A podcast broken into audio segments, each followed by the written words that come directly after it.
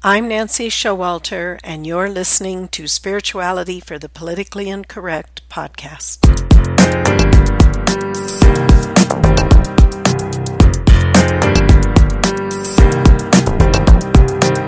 Welcome, all radical paradigm shifters and creative changemakers. You who dare to create a better life and a better world. Tap into the power that resides within you and use that power for constructive change.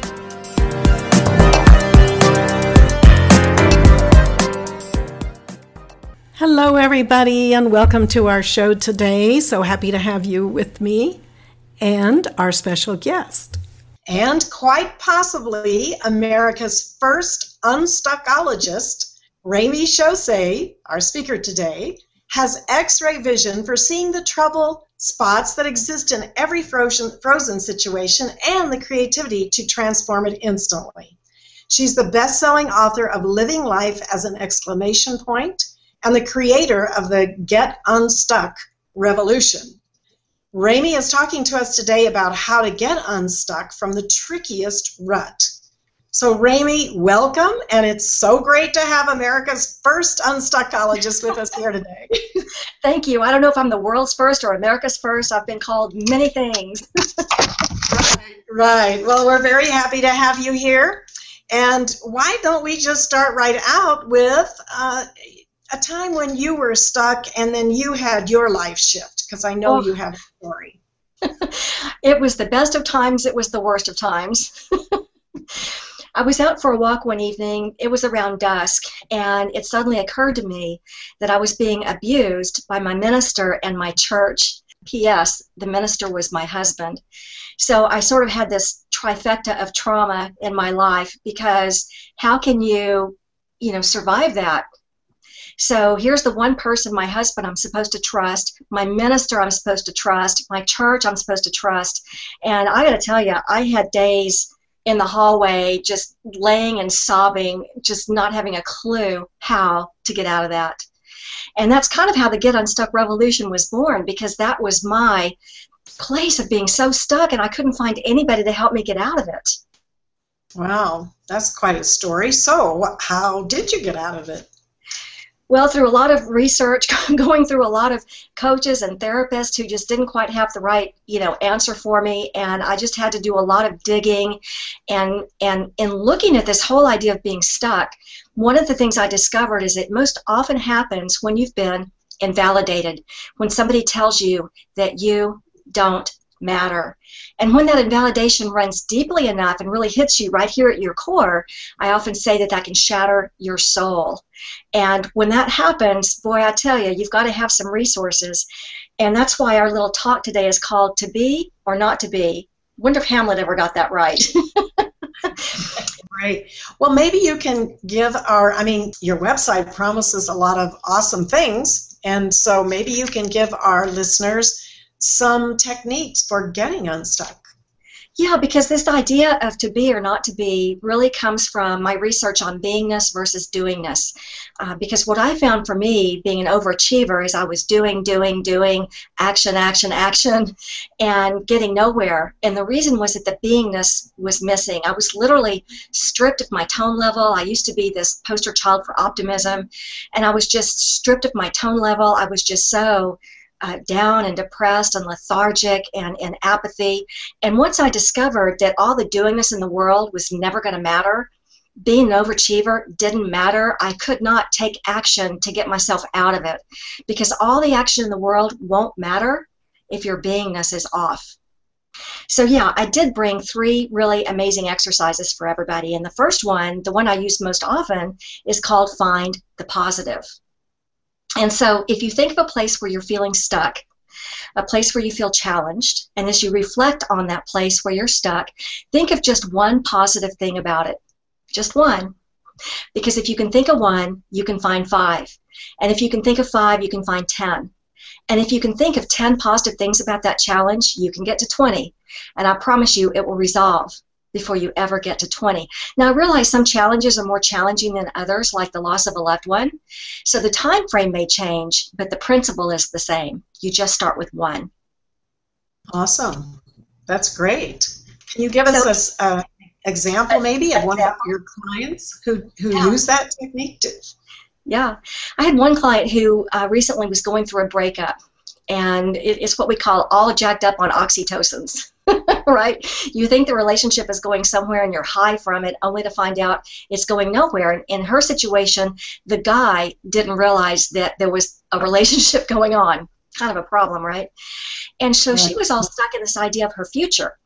And it's like her entire future was unraveling before her. And she, at her age, she was 45. She thought, this is my last chance for love. I'm never going to find another man as good as this. Uh, you know, all that stuff. And the thing is, in finding one positive thing, just starting with one, that was actually where she was stuck. And that's why I say you've got to start with one, because if you can't find the first one, you can't find the second one, right? It takes a little bit of discipline. I had to actually help her. You know, uh, so the first positive thing, this opens you up for the right guy, right? Second positive thing, mm-hmm. you are single, ready, available, primed for marriage you've done the work on yourself, right? The third thing, um, the limitless possibilities in front of you. Being in Southern California, lots of guys in Southern California. You're not living on some remote island in Alaska, right? But you start with one. Start with one positive thing and keep going, and it will resolve. Either you'll find the solution or you'll finally find the right perspective before you ever get to 20. Those are beautiful, beautiful. I'm so glad you gave that example so that people actually have that tool yeah. and to see how you can find those positives. That's yeah. great. So the second step is to grab a piece of paper or just use the slate of your imagination and draw two stick figures, one on the left and one on the right.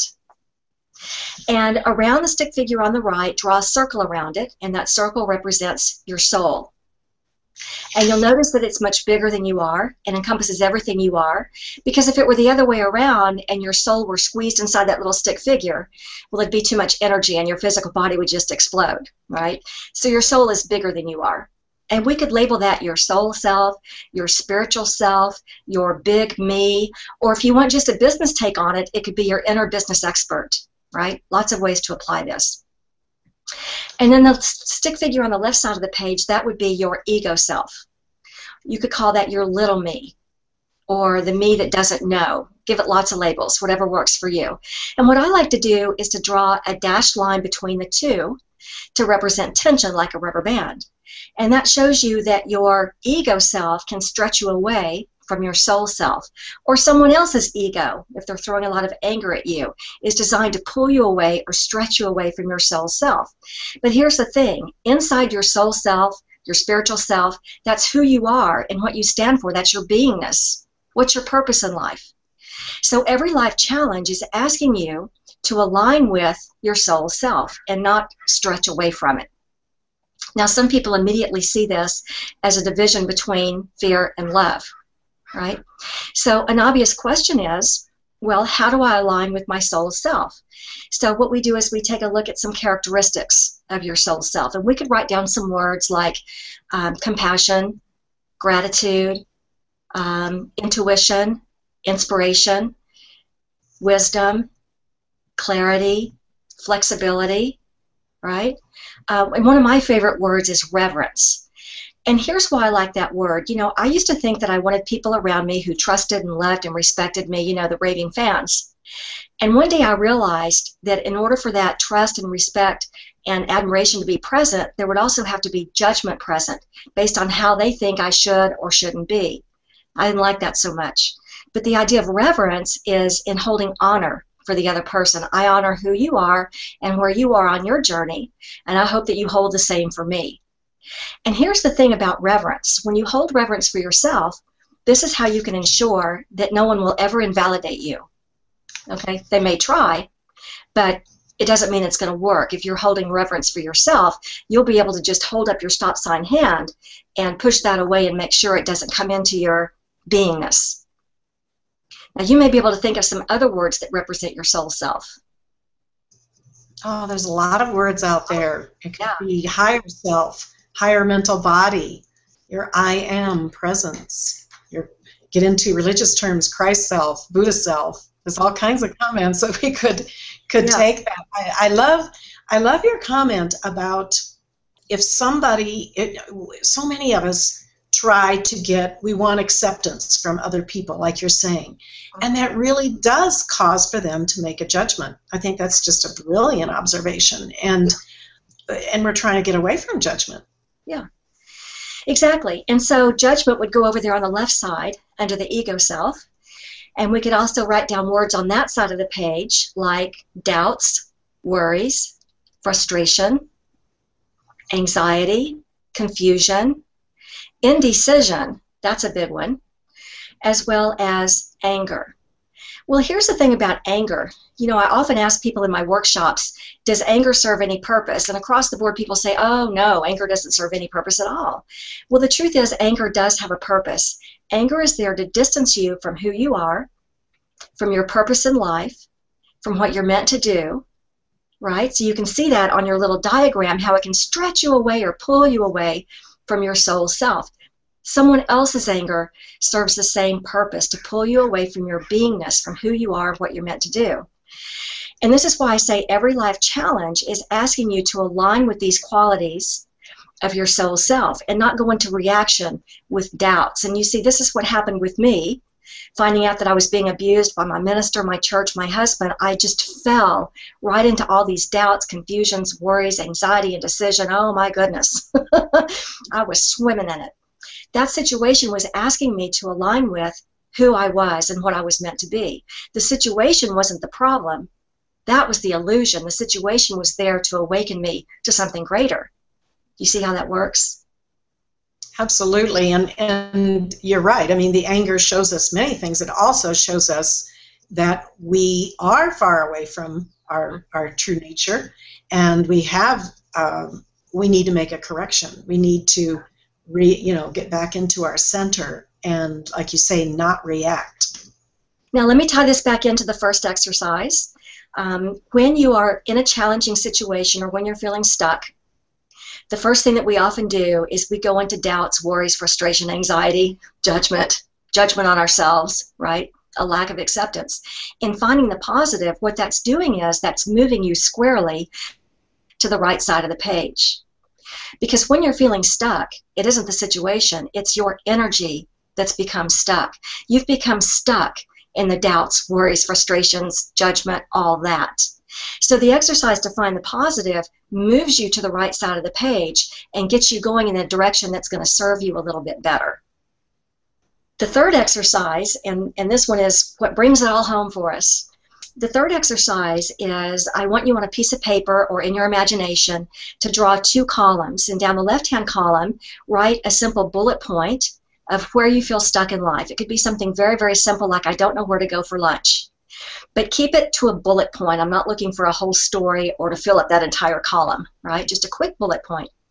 And then down the right hand side of the page, I'd want you to write down a list of your strengths. And I want you to try to get to 100 but at least get to 20.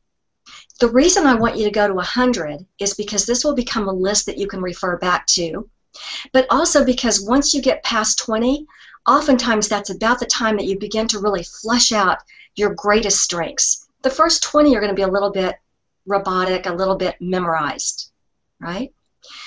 So, for instance, your strengths might be that you're an optimist, that you're enthusiastic, that you do know how to find the positive, that you're everyone's friend, that you're good at um, out a struggle and finding out what the right it is, right? You can have a lot of strengths that you begin to list, but after you get past 20, that's where the really great ones begin to emerge.